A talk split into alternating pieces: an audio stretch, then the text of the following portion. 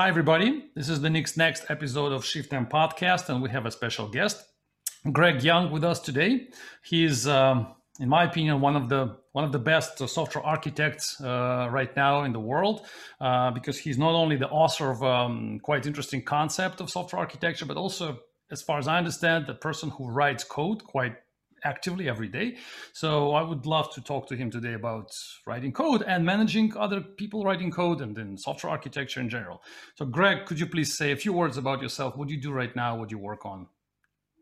Well, let's see. This morning, I was actually working on finishing something I started a couple of years ago and just had kind of left off.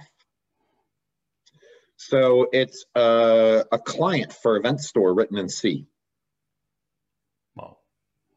The cool thing about it being in C is that obviously you can use it from pretty much anywhere. So you, you actually code in C right now? Um, I've coded in C regularly for coming up on 20 years. Is it C or C++? Nope, straight C. Why not C++? I'm just trolling a little bit, but still. Um, well, one, when I write C++, I have a tendency of writing C and C++. Um, I've just never gotten that far into C++. Two, for me, the having of a C client is actually much more valuable than a C++ client because it can be used in essentially anything. Um, what if I were to have a 68040? Do you think I could compile my C code down for 68040 and get it working? What about my C++ code? Ooh, well, maybe. Let's talk about what compilers we might be looking at. Right.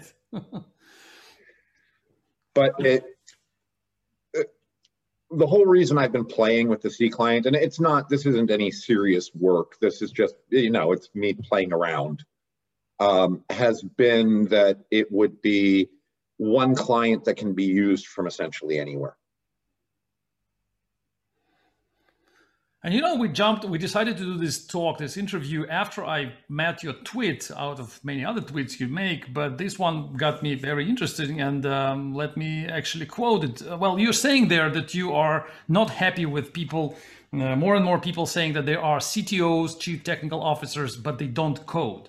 And you don't find this trend, you find this trend scary. So why it's scary? What's wrong with that? Well, I, I I've worked as a consultant for many years. And I've been to many organizations where I go and talk to a chief technology officer, and well, they literally don't know how to code. And it's very, very difficult to be in such a position without having understanding of code. Um, so we are going to be telling people to do things and we are setting direction, but we are incapable of looking at the work that's being produced. We're it's incapable everywhere. of knowing the quality of the work that's being produced. It's everywhere. I mean, I've never met in my life, I've never met anyone at the position of the CTO who would actually write code because they know how to code, some of them, but they don't do it every day. They they've done it long time ago, maybe when they were programmers, but when they are CTO, they don't even think about that. So I, I think there's a happy mix where you end up with a CTO who's actively looking through code and who occasionally sends pull requests but isn't necessarily spending, you know, six hours a day actively writing code. But they should at least have some basis in writing code. And it's not that they wrote code 20 years ago. It's that they, they still know how to actively write code. Um, being a CTO and not getting into the code of your teams is actually quite difficult. I mean, what, what are you basing things off of if you're not in that code?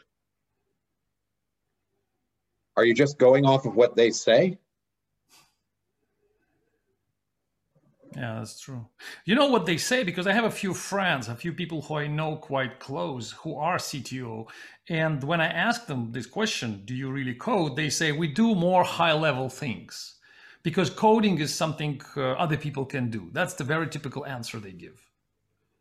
And I'm not suggesting that CTO should be coding six hours a day. It's more seeing a pull request from a CTO should be a fairly normal thing. Even if it's not something important, it's, you know, they were just looking through some code and, well, they, they saw this function and they wanted to refactor it. So they sent a pull request for it because it, it came out a little bit nicer after refactoring. So they have to look at the code. They have to once upon a time go to the repository, check what's going on there. So they have it has to be in their agenda, their everyday uh, routine work. Not Correct. just attending meetings, right? Not just talking to people, but actually opening the repository, going through the code, and well, if some... you if you're not doing that, then what are you basing everything on? I don't know. And well, I, I'm not at all suggesting that you know a CTO should be coding 30 hours a week, or, but they should at least have familiarity with the code base. And do you think, in general, coding is uh, an art, something which is creative, or it's more like a manufacturing process? I would definitely have to go with art on that one. There are some pieces of code that you will come into that there's lots of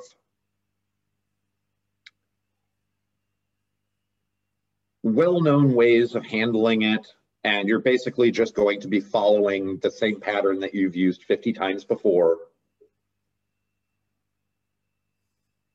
But once we start looking at systems in general, it, it doesn't really fall down that because you start getting into like, okay, so we're going to do microservices. Okay, how are those microservices going to talk to each other? What are those patterns going to look like? Where are my boundaries? And this suddenly starts getting into much more. And this is art. That is approaching art. I mean, you're still following patterns. Um, am I going to use events or am I going to use uh, direct communications in a request response way? I mean, th there's patterns that are being applied here but overall it's much closer to a form of art than to a mechanical process. You know some say that we have 20 million programmers in the world right now. It's hard to believe that we have 20 million artists to me oh you might be surprised how many terrible artists there are at home they, they, they, they, they, they, they come home and they paint and you just never hear about them. yeah, you make a point. Good point. and, and and this about the design patterns you mentioned. I I was recently um, discussing the design patterns in general with a few students, and I found out that uh, some people believe that design patterns are actually good thing and there are books about that uh, recommending people how to how to design stuff using the patterns and at the same time there is a uh, there's another group of authors who say that design patterns actually make programming more routine and, and because of that more we duplicate more code. Because we we do the same over and over again and that leads to the code duplication. What's your so, take so for, for me the main benefit of design patterns really has nothing to do with code. For me the main benefit of a design pattern is I can use some words to describe a concept and you understand me. If I were to say that I think we should use an abstract factory around the creation of this object, you would go, oh, okay. Now, whether or not we actually end up implementing it in that way is a whole secondary discussion. But just going back and forth between you and I, we just talked about something that was relatively complex and we did it in one sentence. When you start seeing things in code and they happen to be following design patterns, you can kind of normally see it and be like, well, I think I know what this is doing without going and looking further into it, but I should still probably look further into it just in case. So it's like it's, a vocabulary for us, right? Yeah. Um, if you see a foo singleton, I'm willing to bet that you're going to guess that there's only one instance of it. Right. So we need to teach young programmers these design patterns and give them full, you know, full full amount of them because there are many of them, not not ten, not right. maybe maybe hundreds. Well, and it's it's building up vocabulary of well-known solutions to common problems where communication is going to happen better between people.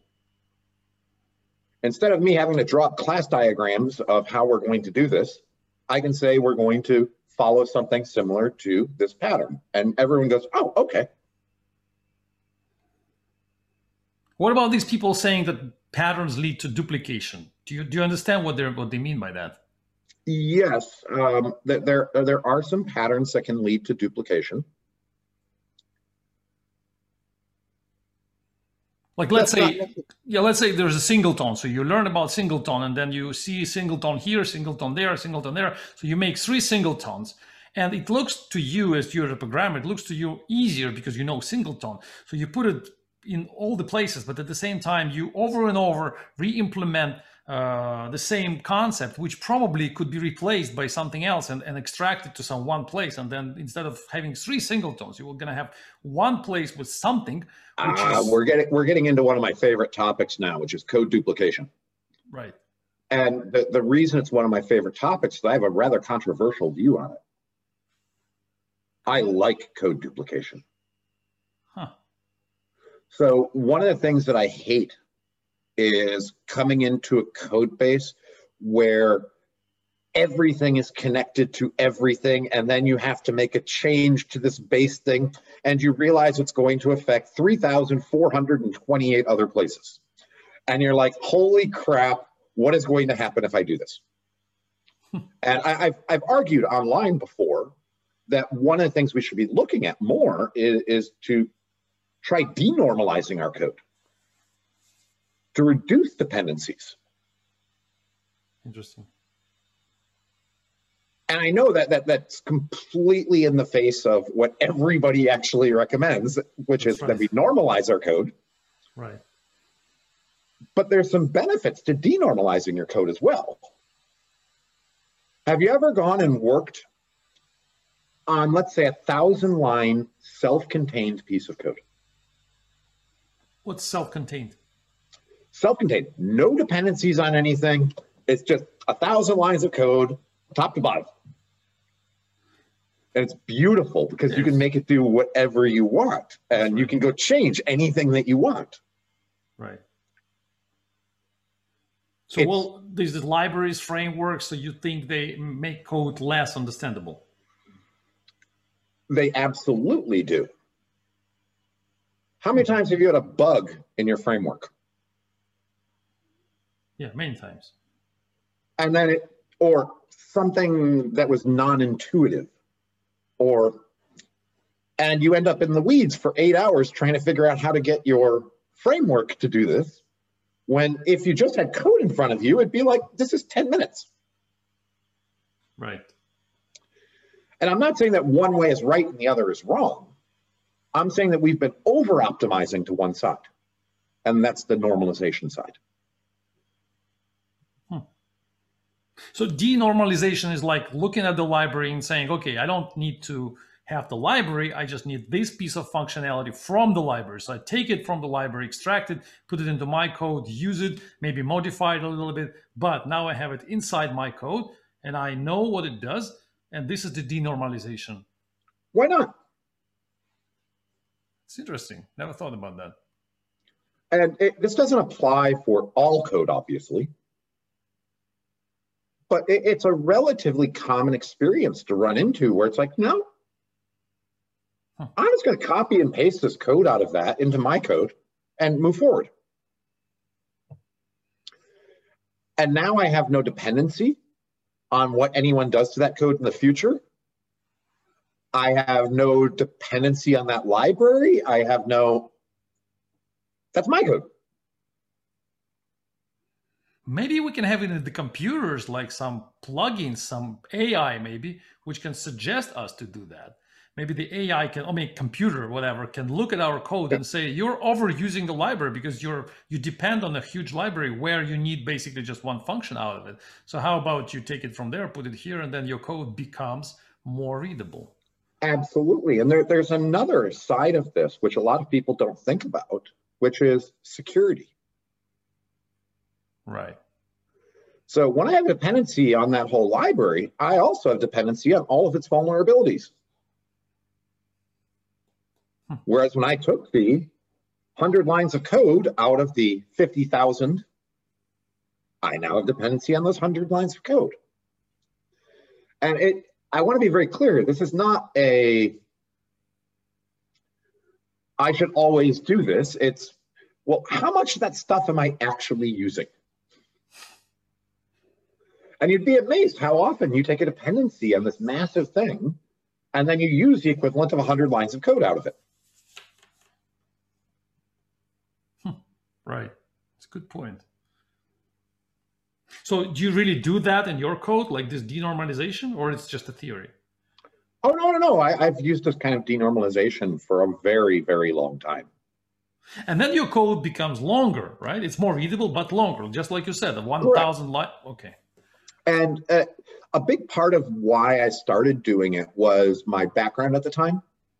I used to work in embedded systems. In embedded systems, this is completely freaking normal to do because we we are loading on to a very small device. So if I can cut 6K off of my image, that's a win. Mm-hmm we, we got to the point where we had basically filled our EPROMs. So now anytime you want to make a change, you had to worry about whether or not it would fit on the EPROM after you made the change. EPROM? What, what is that? Oh, uh, EPROM is a, a chip that goes onto oh, yeah. the board that you you basically have your code on. Think of it as like a an electronics storage system. Mm-hmm. Um, some of them are rewritable, some of them are not rewritable. It's basically uh, your code is going on a chip. Mm-hmm. You, you don't have disks or anything like that. Uh, maybe a good analogy in a PC might be you were writing BIOS. Mm-hmm. When you're writing BIOS, you put it on a chip and it goes on the board. Mm-hmm most embedded, I shouldn't say most embedded systems, many embedded systems are EEPROM based. Mm-hmm.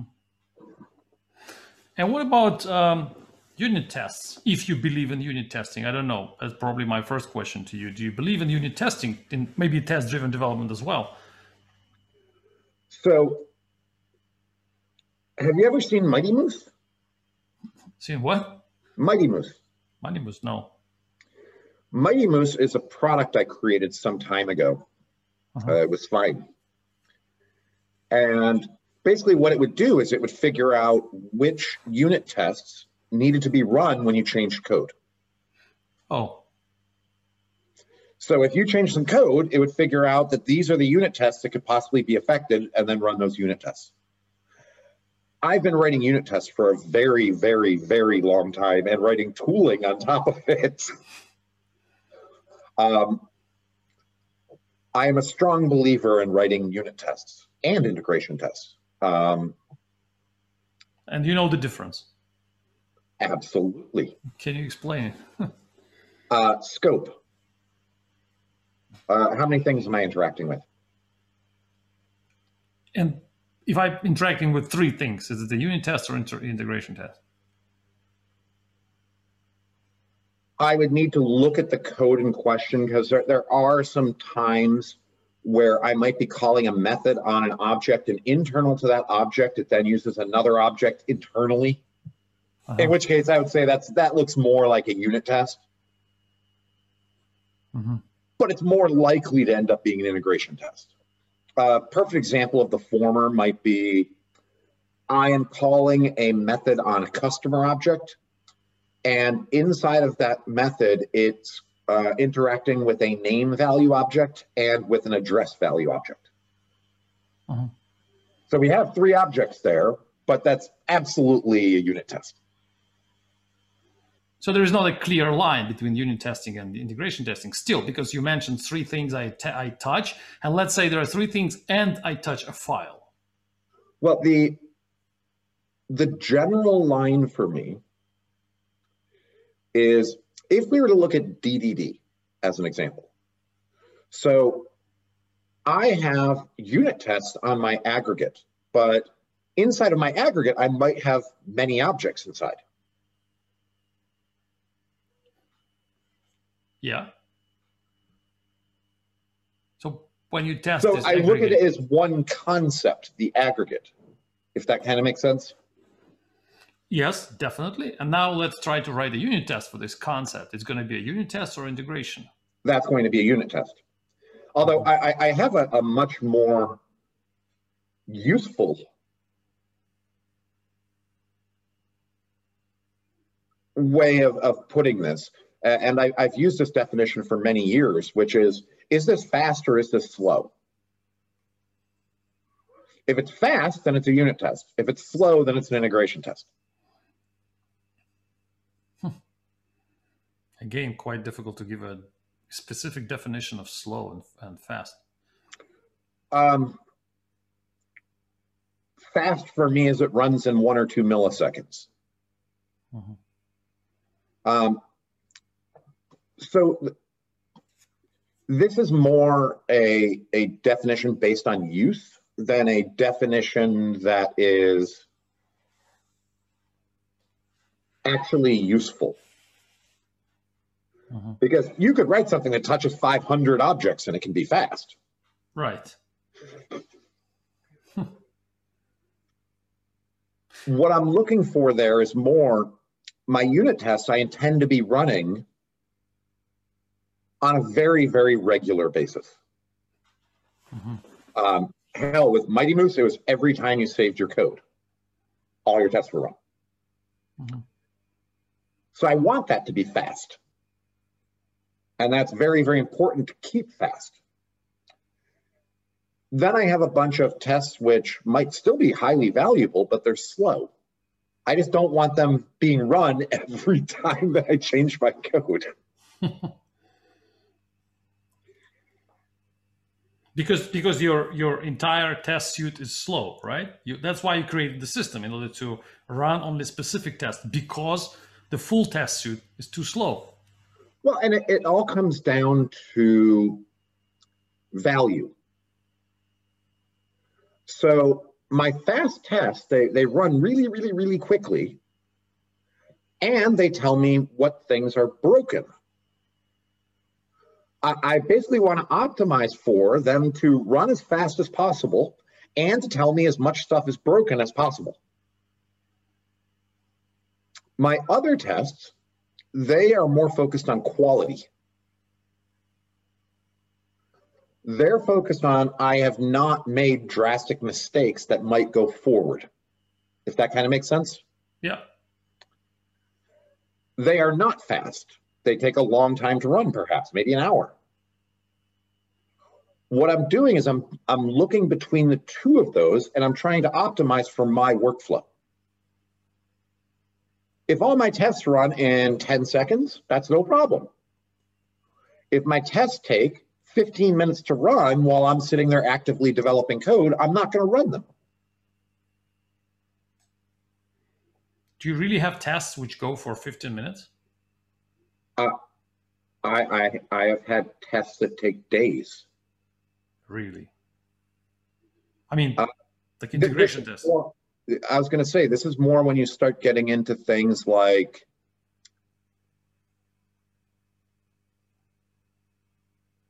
what about elections in event store? What about it?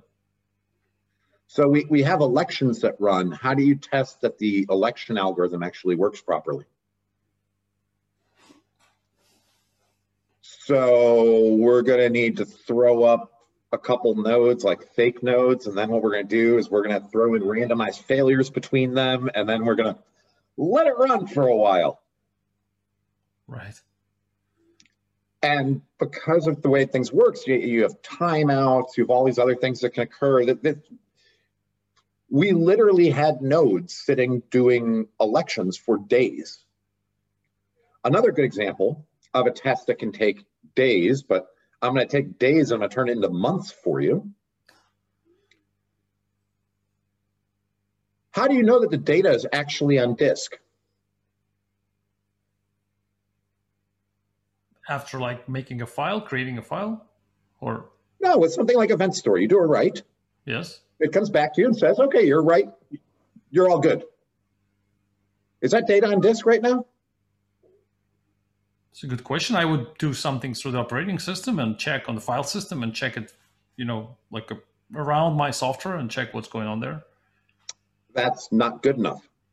So what you end up needing to do, and pretty much every database company has done this at some point, is we're going to set up clients that are, are doing writes, and they're tracking what's been told to them by the database. Okay. And then what we do is we pull the power on that node and plug it back in.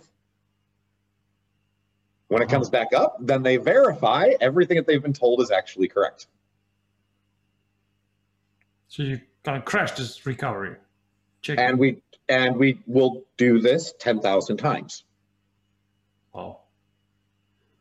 Oh yeah, because one time may not guarantee that the next time we're really gonna. You, you might you might have just gotten lucky and the, and the buffers had just been cleared at right when you pulled power. So you need to do it time and time and time and time and time again. If you go on the event store website, and this might be a fun one to pull up uh, with pictures of it, uh, just for people listening, there's actually a blog post with pictures of our power pull clusters. Mm-hmm. Interesting. Huh. But I'm not even sure if I would call that an integration test at that point. That's more. It's more like non-functional properties test is like quality of service test because you don't really test yeah. the functionality. You test like how it is resilient to to failures. I don't know something like that right? Well and what's fun with it is you're not just testing the software. Big part is you're also testing the hardware. That's right. The whole system actually. The file system operating system your software how they get together. But it is important. I totally get it maybe it, even more important than functionality tests. Well, and what's funny is that was literally one of the most important tests we were running. Mm-hmm. Well, what, what happens if your database loses data during a power outage? Yeah, right. You'd be rather miffed about this entire thing. yeah. Interesting. And but this is more like for system software, right? I mean, I totally get the purpose. I'm just thinking how it's applicable to other like most software products people develop right now. Because I think most people don't do system development; they do more more like right. on the level of applications, right? Like mobile application, for example. You don't test right. That. And this this would not work very well on like a random mobile app. Right. Um, but this is the same kind of testing I used to do a lot in the company that I worked in early in my career where we're doing embedded systems. Mm-hmm. And a big part of that kind of testing is randomized testing. I want to see if I can make it break. The nice thing about this kind of testing is once you've been off running in that environment for a while, simulating real failures, making sure you come back from them properly, et cetera, et cetera, you have a fairly high level of confidence when you go to put this thing into production. We forced it to fail 27,000 times and we were able to recover from it 27,000 times. The chances of having one failure in production and it taking us down are relatively low. Yeah, for sure. And how do you control this power on, power off? So you, you have to connect your software with some power switch, which is programmable It, it, we actually have these. Uh, they sell them. So basically, what it is is it's a little box that sits between the electrical outlet and the computer, and you basically plug it into the electrical outlet, and then you plug the computer into it, and it has a network connection. And you can, I, I've seen varying ones. Some of them are HTTP, some of them are TCP. And you can basically send an HTTP post to it telling it to turn off power outlet two. Then you can send another HTTP post to it, turn on power outlet two. Cool. So you made this hardware as well for testing? No, no, no, no, no. Oh, you, we, you bought it. People sell this. Okay. There's people that sell this out there. Um, it, you could also do something uh, like an X10 interface. Mm-hmm. Um, the ones that we picked up, we we picked up because they support HTTP, which was just kind of nice, as opposed to having to deal with X10 or something like that. But there's quite a few of these kinds of tools that exist out there, and they're not very expensive. And they have a load of uses outside of what we're discussing. Um, consider, for instance, if I were going to be running a restaurant. And one of the things in my restaurant was I had a big television based menu system that was all over the restaurant. Mm-hmm. Well, if I plugged it in with all of these, in order to shut everything off, I could just do it right from the cash register, right?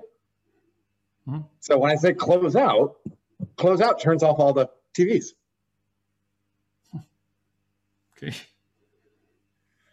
as opposed to making somebody walk around hitting the power buttons on all of them. Right.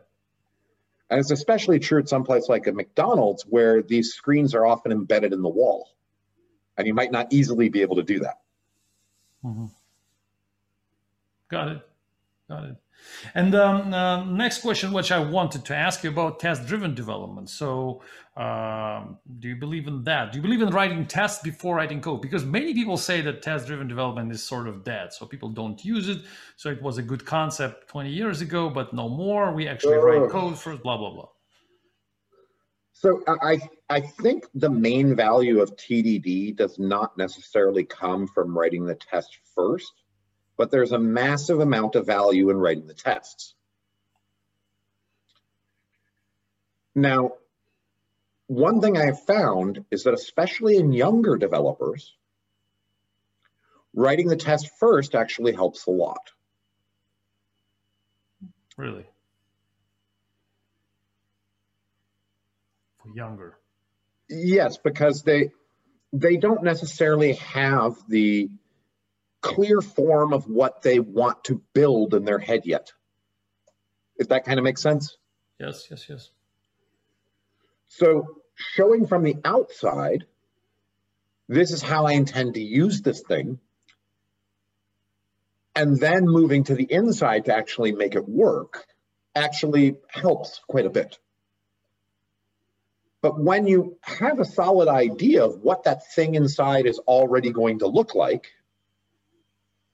you get far less value from writing the test first. You still get the value of having the test over time, although there's better ways of doing that.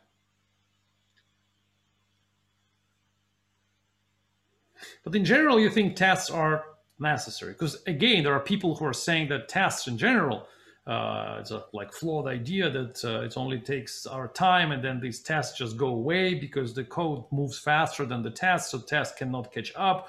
So we throw them away and then just they're just like well, burdens staying in the repository. You have you have to remember i am a fairly big fan of theorem proofed languages. Now with theorem proofed languages when you go to write a test my compiler is going to tell you that it's going to fail. Mm-hmm. So there's literally no value in you having written that test. You should be focused on your contracts. That said, most of us are not working in those environments today. Yeah, that's my question. What kind of languages are you talking about? Oh, a good one would be Spec Sharp. Okay.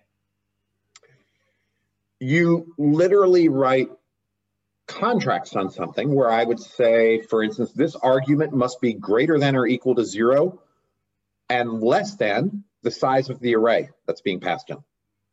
And it will be proven that anywhere that calls this will have made sure this is true. It's like designed by contracts paradigm. It, it, it is absolutely designed by contract.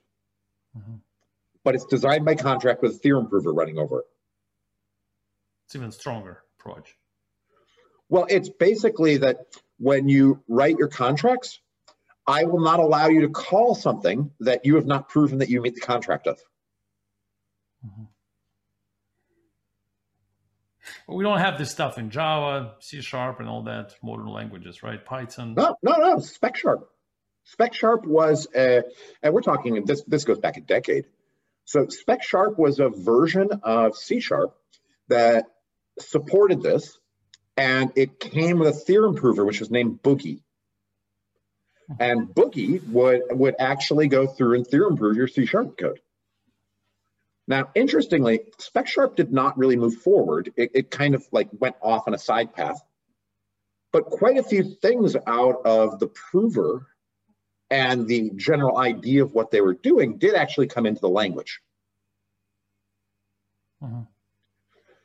So th- there are things that are not nearly as much, but there are things which are today returned as compiler errors in C sharp, which were not previously.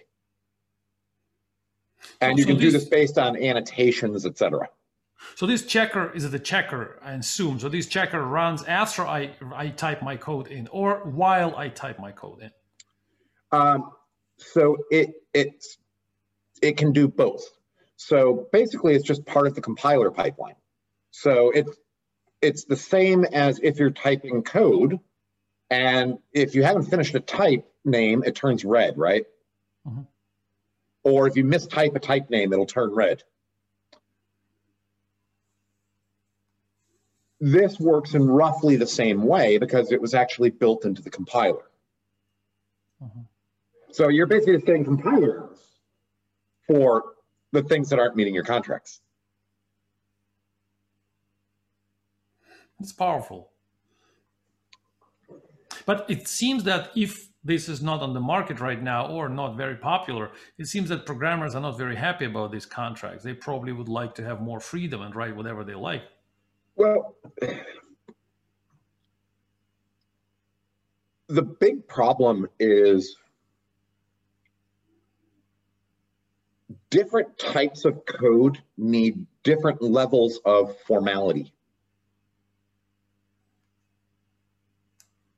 So in something like implementing large parts of Event Store, this would have been very, very valuable. Implementing an ASP.NET page for your mom's pet store, it would not be so valuable. And it would probably take you longer to write that little ASP.NET page using such a thing. Right. And different types of code, bugs have very different cost associated with them.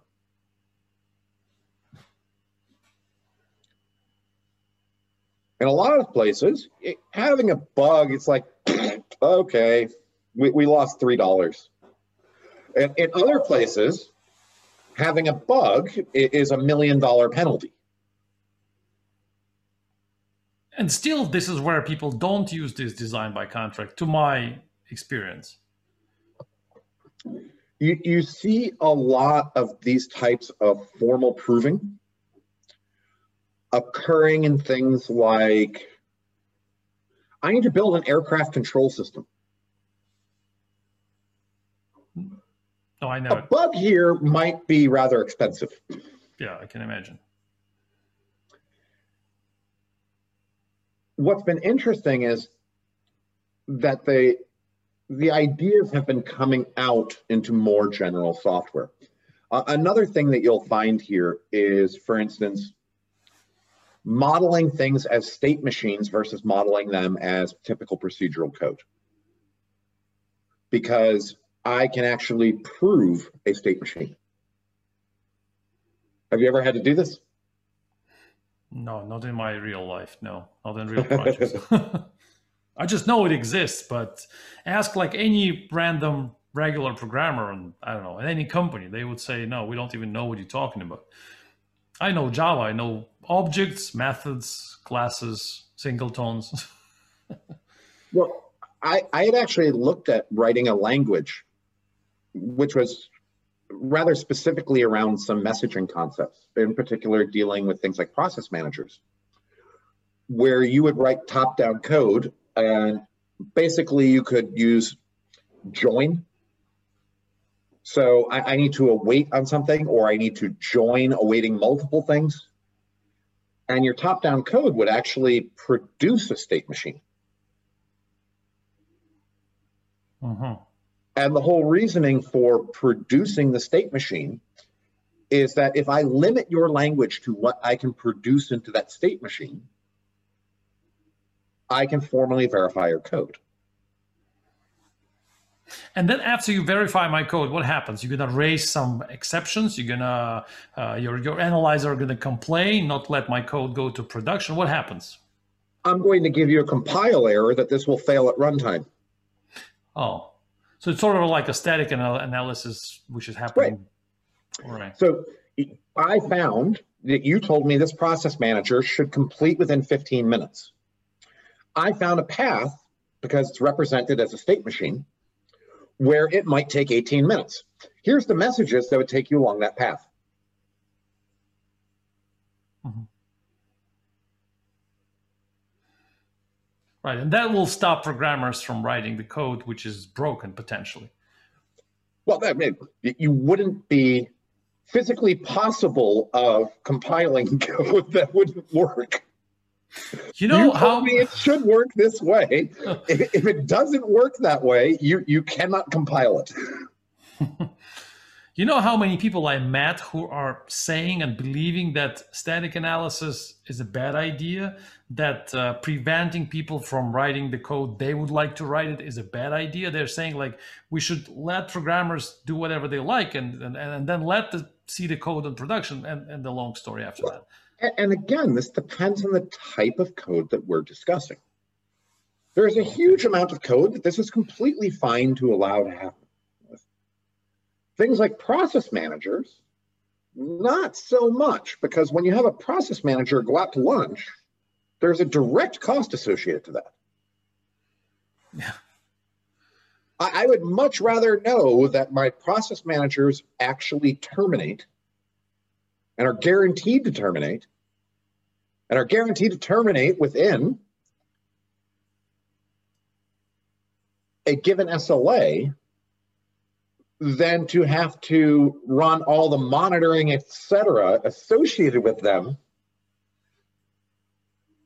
to be able to track whether or not we've actually had an issue. What would you say to a programmer, let's say in your team, who just joined your team and finds out that you have so many uh, control system in place which does the checks which you just explained. And the programmer says it's quite annoying because i write the code I, I try to push it through to the product you know to the to the pipeline and i get mistakes i get errors i can't complete my task. So it's very annoying for me. I don't like yeah yeah yeah yeah. I, i've got a, a really really good statement to have in that conversation. That's probably not going to be a conversation in the office. That's probably going to be a conversation after work with a beer and it's going to be so I want you to stop and think for a minute what happened, what would happen if you didn't get those error messages and you were instead having to deal with that same problem, but it occurred in production.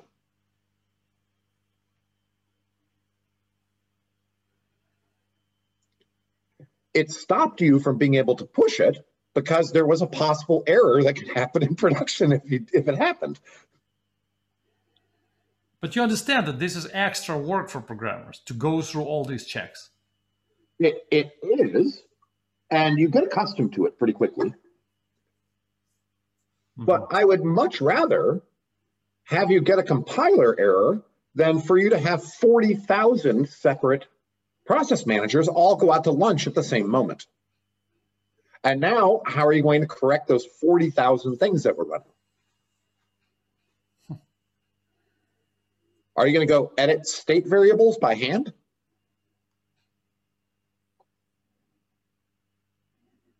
So you would try to convince programmers to you would try to encourage them to believe that this is something they that we all need to have this extra test, this extra validations um, in order so, to.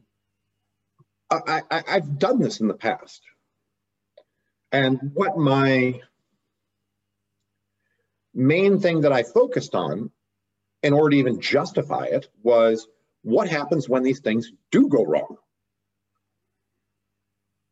And it's, oh my God, this is a nightmare. And who do you blame in this case? The programmer who makes the mistake, or the programmer who didn't implement the check, or who's at fault when something goes wrong with the production? What well, but we, we, could, we could also say that maybe it was QA. Maybe it was. My worry is not associating blame to somebody. My worry is ensuring it doesn't happen.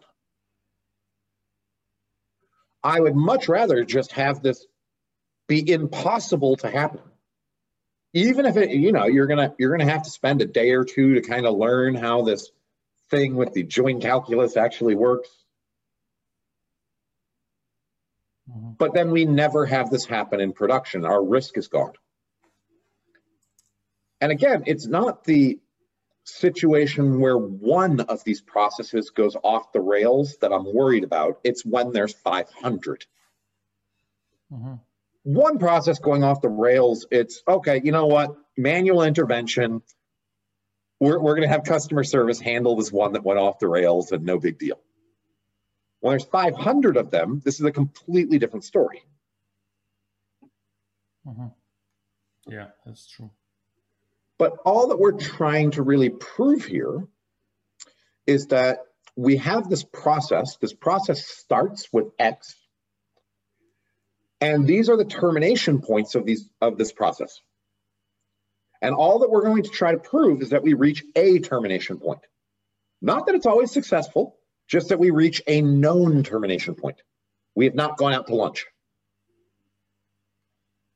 Right. And don't you think that it's time to blame not people for the mistakes we have on production, but programming languages, which we have now? Just because of no. them, we have so many bugs. Because of the design of the languages, which, in my opinion, the design, well, okay, in, in the opinion of some people, it's the languages which are super flexible, which allow programmers to make whatever they want. For example, having the I don't know, procedure, block of code without contracts, and so on and so forth. And because of that, most programmers don't just use it and code production systems, just like this, uh, like you explained, ASP.NET Mama page. Okay, so many, many years ago, I used to work as an electrician. And we had an expression back then that is very applicable here. A craftsman never blames his tools.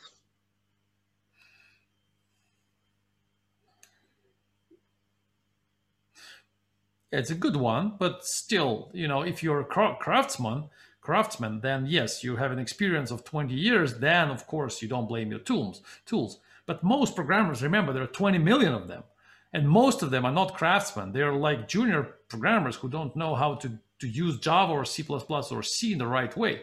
So they just take now, it. Now we're at the point of talking about an electrician who's using a butter knife to take apart a light socket. Exactly. And is complaining that his butter knife doesn't work very well. It's like, well, what you need to do is you need to learn how to use a screwdriver. And I'm not trying to take a piss out of them or something like that, but it's a lot of the stuff that we see today is not problems with the tools, it's problems with the people using them. So you think there is no room for improvement of the modern programming languages which we have. So you're happy with the languages? Well, I think theorem proving is one major one. But I don't think new language features are, for the most part, going to fix a lot of the issues that people are facing. Well, if you embed this theorem proving into modern programming languages, then I believe it will fix a lot of things. If compilers yeah, will... There's a big problem with that. In that, when we're talking about having a junior developer out working in this code, the same junior developer is writing the contracts as is writing the code. Yeah, that's true. So the, the contracts are likely about as valid as that code is. So you're saying that the languages we have right now are very easy to to use and uh, very easy to make mistakes with, but it's like a trade-off, right? Right. Mm-hmm. And that that's a good trade-off for some types of code, and it's a bad trade-off for other types of code. I can assure you, you would much rather go write an implementation of Paxos in a formally proven environment than trying to write it in JavaScript.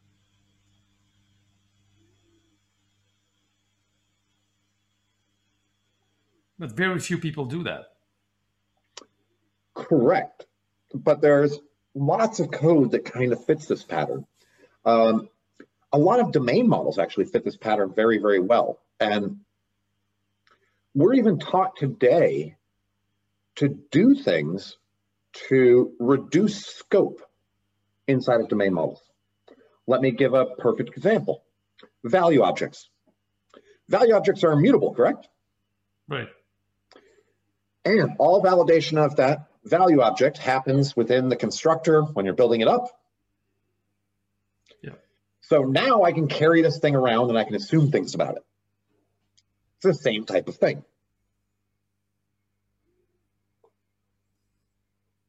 And that's good. What I'm I'm limiting the scope of things that could possibly happen coming off of it. What if I could give more information about that value object that the compiler would be able to check? Like what? Oh, let's just say that we had a positive money value object. And then you wrote an if statement that was checking if it was negative, that then you should go and do these things. Uh, and the right. compiler were to tell you that thing can't be negative. Mm -hmm. Interesting. So the object will go around the code bringing constraints together with it. And the compiler will know these constraints. Uh-huh. Nice. Well, and it's not just the object. it's methods themselves have constraints on them. So I, I have said that when you called my function, I must be greater than or equal to zero, and I must be less than or equal to the length of this array. So now if I call something else, that comes forward. Mm-hmm. That's nice. Basically, what it ends up doing is it ends up removing these repetitive if statements that are all throughout the code because it pushes that all the way out to the edge. One really cool thing about this, and I, I should say this is both a good thing and a bad thing, is then two years from now, I change that and I say it must be greater than or equal to one, how many places does this affect? My theorem prover comes through and it's like, here's 19,000 places that affects. Right. Oh, I might not want to make that change. Maybe it's time to design a new language for you. You ever thought about that? Well, I started working on a new language, but my, my language was very specific. And where is it now? I'd say it's about half done. Uh-huh. But like it, it, it has like a syntax it actually compiles, but I want to change things with it. it, it it's related to those process managers I was discussing before in time, where you actually have time as an intrinsic part of the language. Mm-hmm. Do you think there is room in this world for new languages? And I mean popular languages, not something which we make for for you know for like a lab work or for fun, but really mainstream programming languages, which will eventually maybe replace Java or C++. Um, or we're done with that. We just stick to Java and forever. No. I think you've seen some interesting trends going on the last decade, one of which is people moving a lot more to functional. Right. And it continues. People move and move to functional programming. I know people who were object oriented programmers and now they're functional and they say they will never come back. Well, and there's there's two parts to this as well. So one part of it is that people started getting into functional programming. The other part of it is that people's languages that they were using started becoming more functional. C sharp is a drastically different language today than it was 10 years ago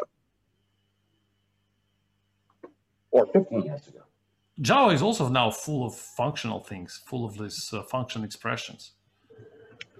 The one of the funnest ones was when they introduced LINQ. Uh-huh.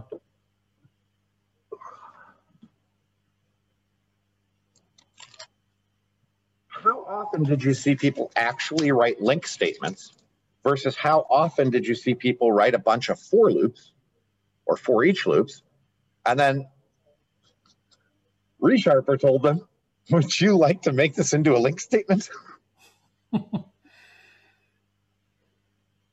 But people say that functional programming is more difficult to understand for a junior programmer, and that's why it's only good for somebody who is old enough and mature enough to, to understand. And it's much easier to write procedures and objects and methods. So functional is not the mainstream paradigm and will never be. That's what I've heard. I I don't believe that statement is true.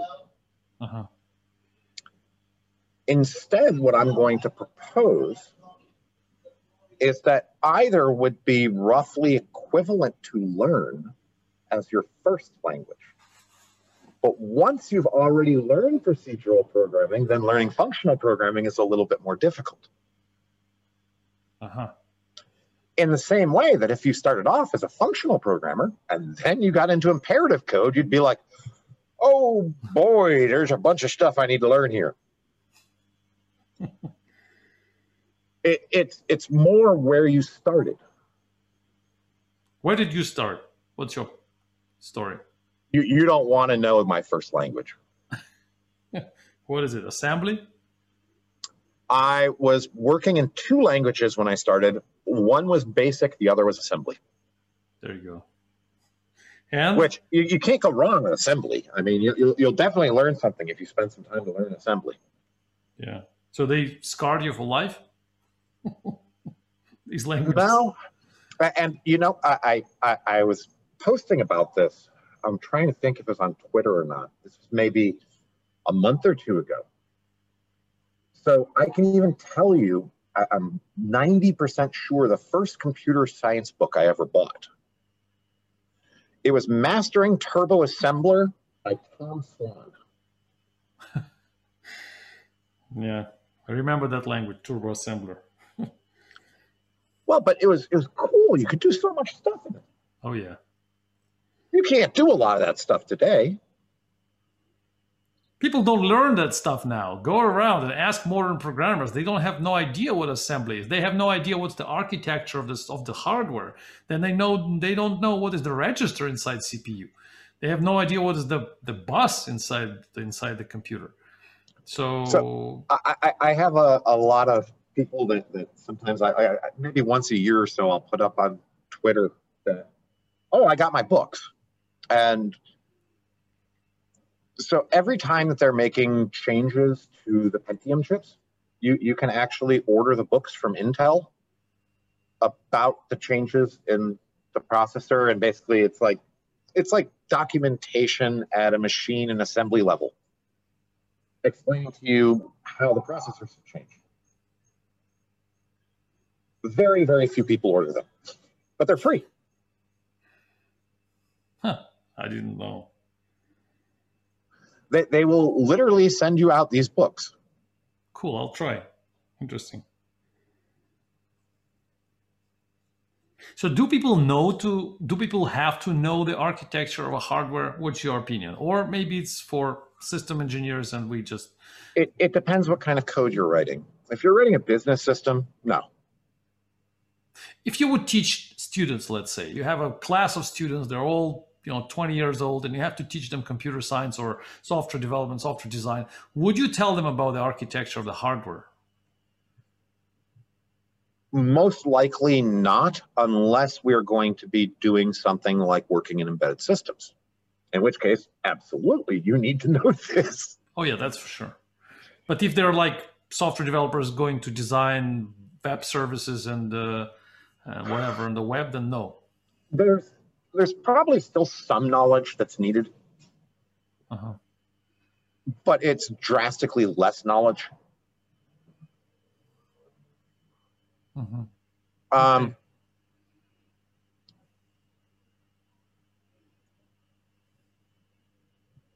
You know, it's I, not something that you're going to run into on a weekly basis, but you might still run into it. So you should probably know at least some basics about the subject, but you don't need to know in depth. Now, if we're going to talk about a group of Java developers who are building an algorithmic trading system, I would give a very different answer. Mm-hmm. Um, this is when you start getting into things like mechanical sympathy because, well, you have to. Right because Java took away this connection to hardware from us. In C and C++, we were quite connected. I remember that time when I switched from C from C++ actually to Java. In C++, you kind of felt the hardware. You know, there's memory. You allocate the memory. You can any mo- at any moment of time you can write assembly language right next to your C code. But then we moved to Java, and boom, that was like a completely different world. From now on, there's no computer there. It's just uh, just just objects, just methods, variables. You know. So is it good or bad? That's that's the big question for me. I still don't know. Because I see people around me who are like 15 years younger than me and they have no idea what's going on in the computer. All they know is like objects, frameworks, libraries, methods. Well, there's, there's a big benefit to this as well, which is I can go and write code on my laptop here and I can move it over to, let's say, a 68040. If it's written in something like, say, Java, I can just emulate it here on my laptop, and it works pretty much the same way as it's going to work on that 68040. Right. And for a vast number of systems, it is completely okay. it's completely okay that I can run it and it's going to run the same. Like, don't get me wrong, it might have some slightly different performance characteristics. It might have slightly different memory characteristics, but we don't care. Exactly. There's a big difference between that and trying to fit something into 32K of memory oh, yeah. on an embedded chip. Oh, yeah. So you're actually you're looking into the future, it seems. So you, you're not being uh, uh, depressed about the situation that we lost the connection to the hardware. You think that future is about programmers thinking more uh, on a higher level, more conceptually. In general, yes, and I think we're going to find more and more things coming out to focus on productivity more than anything else. Because this is what most developers deal with as their main issue. It's not about how can I make this web page be able to serve 5,000 requests per second as when right now we cap out at 500. It's I need to make these 27 web pages in the next 30 days. right. And this productivity, I actually wanted to ask you about this. So many people, some people say that productivity is the elusive term. It's like a false objective that we shouldn't aim for productivity. We shouldn't even measure productivity. We should let programmers do what they do best, and then whatever comes out of their laboratories, then this is the result. So we should never push them to any goals, any metrics, any measurements. This is going to be completely team and organization based. Uh-huh. Some people do well with a whip cracking behind them. Other people, they, they do worse with a whip cracking behind them.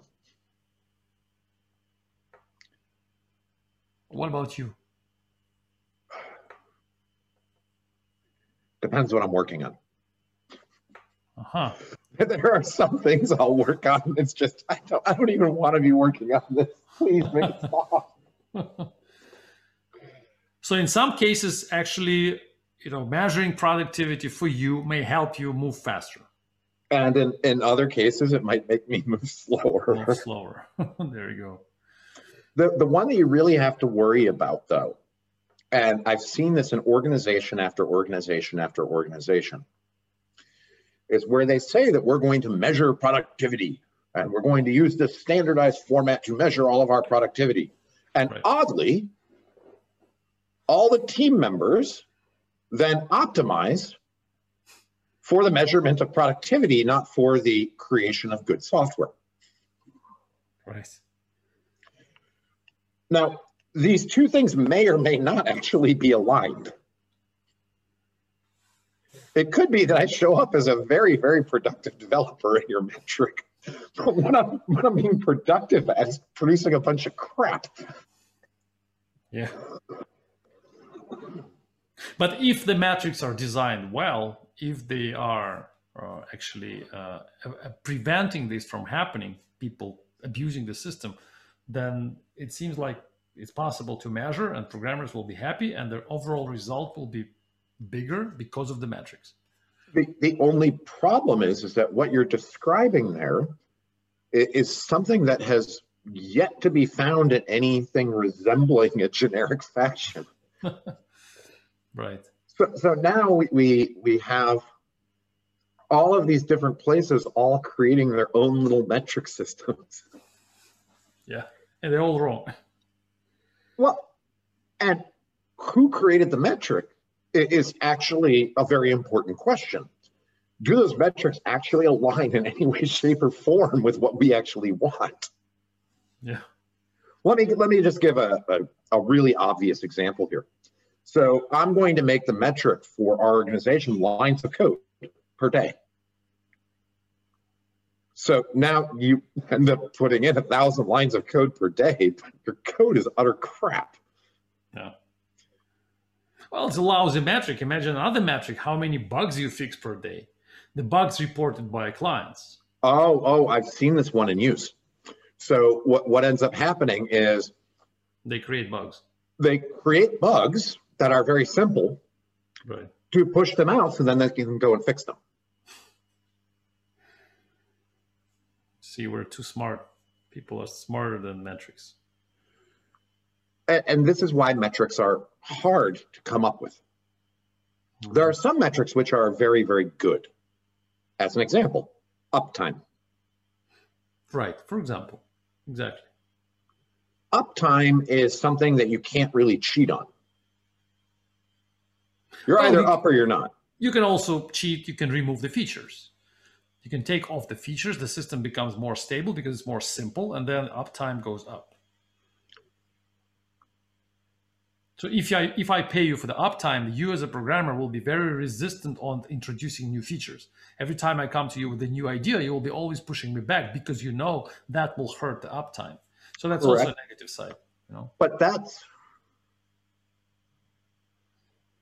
that's actually a good pushback because I told you I valued the uptime.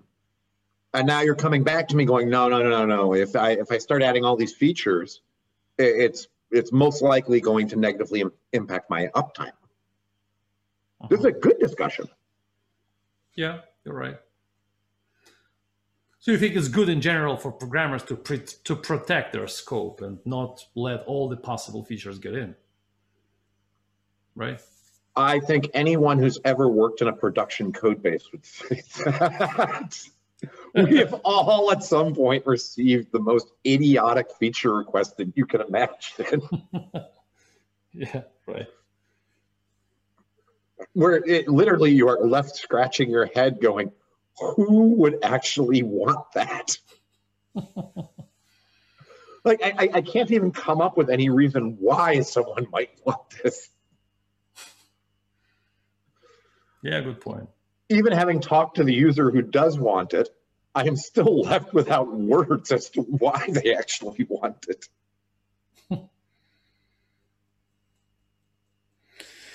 well, I agree.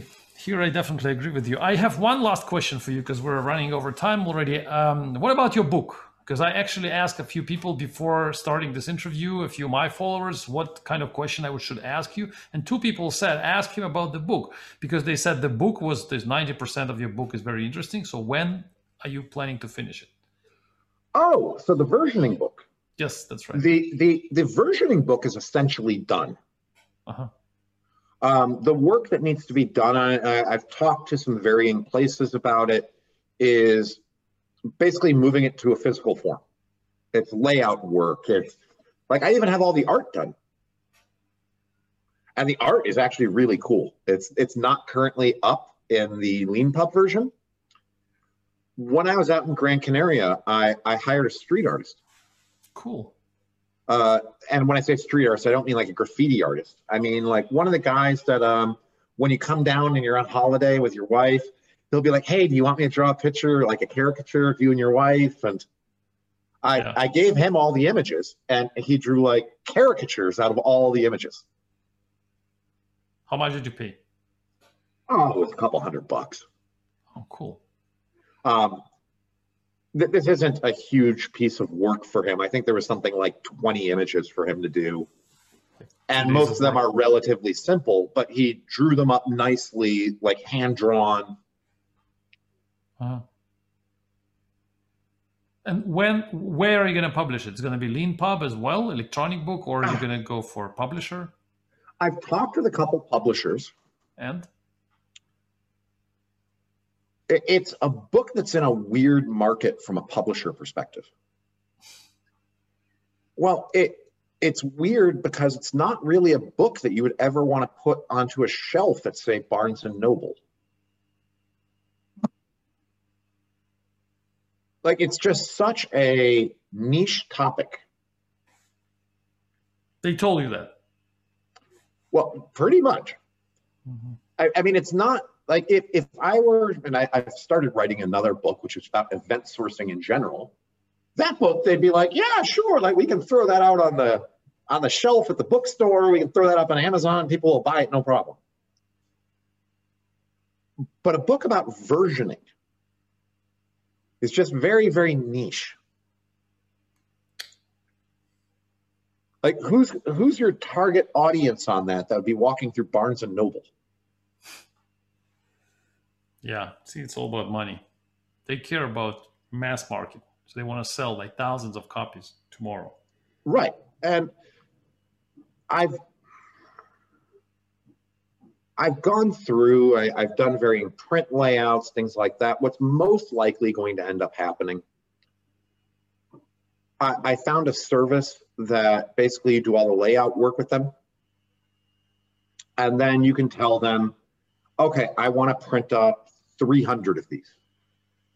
And then they offer that they will drop ship them to people. Mm-hmm. If that kind of makes sense. Yeah, it does. From their point of view. It's just much, much easier dealing with that than trying to deal with yeah. the book companies and everything that's going to be involved with it. Mm-hmm. Right and I, am not faulting the book companies in any way. I mean, I, I understand their business model and where th- there's not really alignment between the two. exactly. it's not really their specialty. How much time did you spend on the book to write it? Oh, that's a good question. Well, uh, let's talk about calendar time first, and then your uh, work hours? You'd be surprised how little time was actually spent. Calendar wise or the, the effort? So, calendar wise, there was quite a bit of time spent, but effort wise, not so much. Like, not so much means what? Two days, two weeks, two months? Um, if I had compressed the time, probably like two weeks. That's cool. Because you knew what to write, like, right? You didn't need to do some research to to prepare the materials. Right. And, and a lot of it was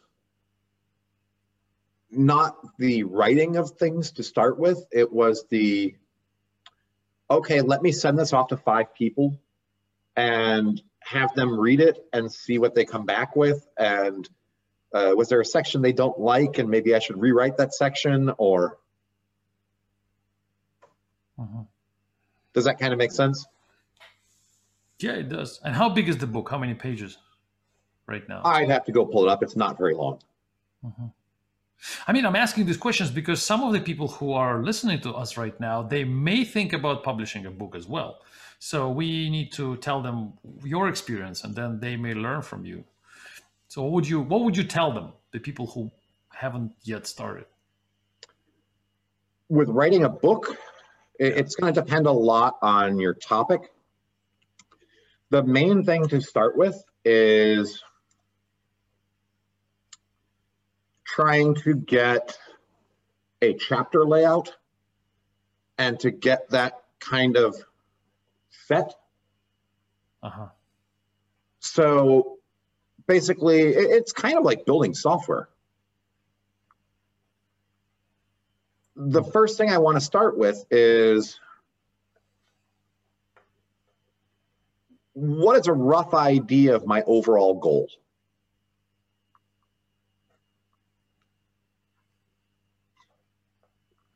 And then to move forward from there. hmm Which is hard to do, I imagine. That's why you're emphasizing that. Well, and it's hard to stick to it, if that kind of makes sense. It means that you you have some initial idea in the beginning, and then in a few chapters down the road, you change everything, right? Well, yeah, and then it's well, I, now I need to rewrite chapters two and three, Uh, and I I've, I've done this myself, and I've watched lots of other people do it, where you start getting into this thing of I am no longer really creating new content. I'm just rewriting the content that I already have in slightly different ways. yeah, that's Does that kind of make sense? that's lame. Yeah, it's it's not a happy experience, I can imagine. Well, maybe for some people it isn't a good experience. Like the the whole process of writing could be enjoying, but uh, the, when the result is disappearing every every second month. The the other thing that I would tell people in terms of writing, especially for things like computer science, and I've learned this over time, is to try to get as many personal examples of things into the text as possible. So it's not just uh, if I tell you if you do this, you're going to end up failing. Tell me the story about how you did it and you failed. Yeah. because that story, especially if it's a good one, is something that's going to stay in my mind. Mhm. And it, it builds up your authenticity. Mhm. That it's it's not just that I'm telling you, don't do this. I'm telling you, don't do this because I did it and here's where I fucked up. And in your book, you told them these stories. Yes, and that that's a big part of what I was trying to get into the book was not just that this is how you should do things, but it, it's also, well, you know, I, I'm I'm not some magician over here who just came up with all this stuff. Here's where I didn't do these things, and I really screwed up, and this is what you're trying to avoid.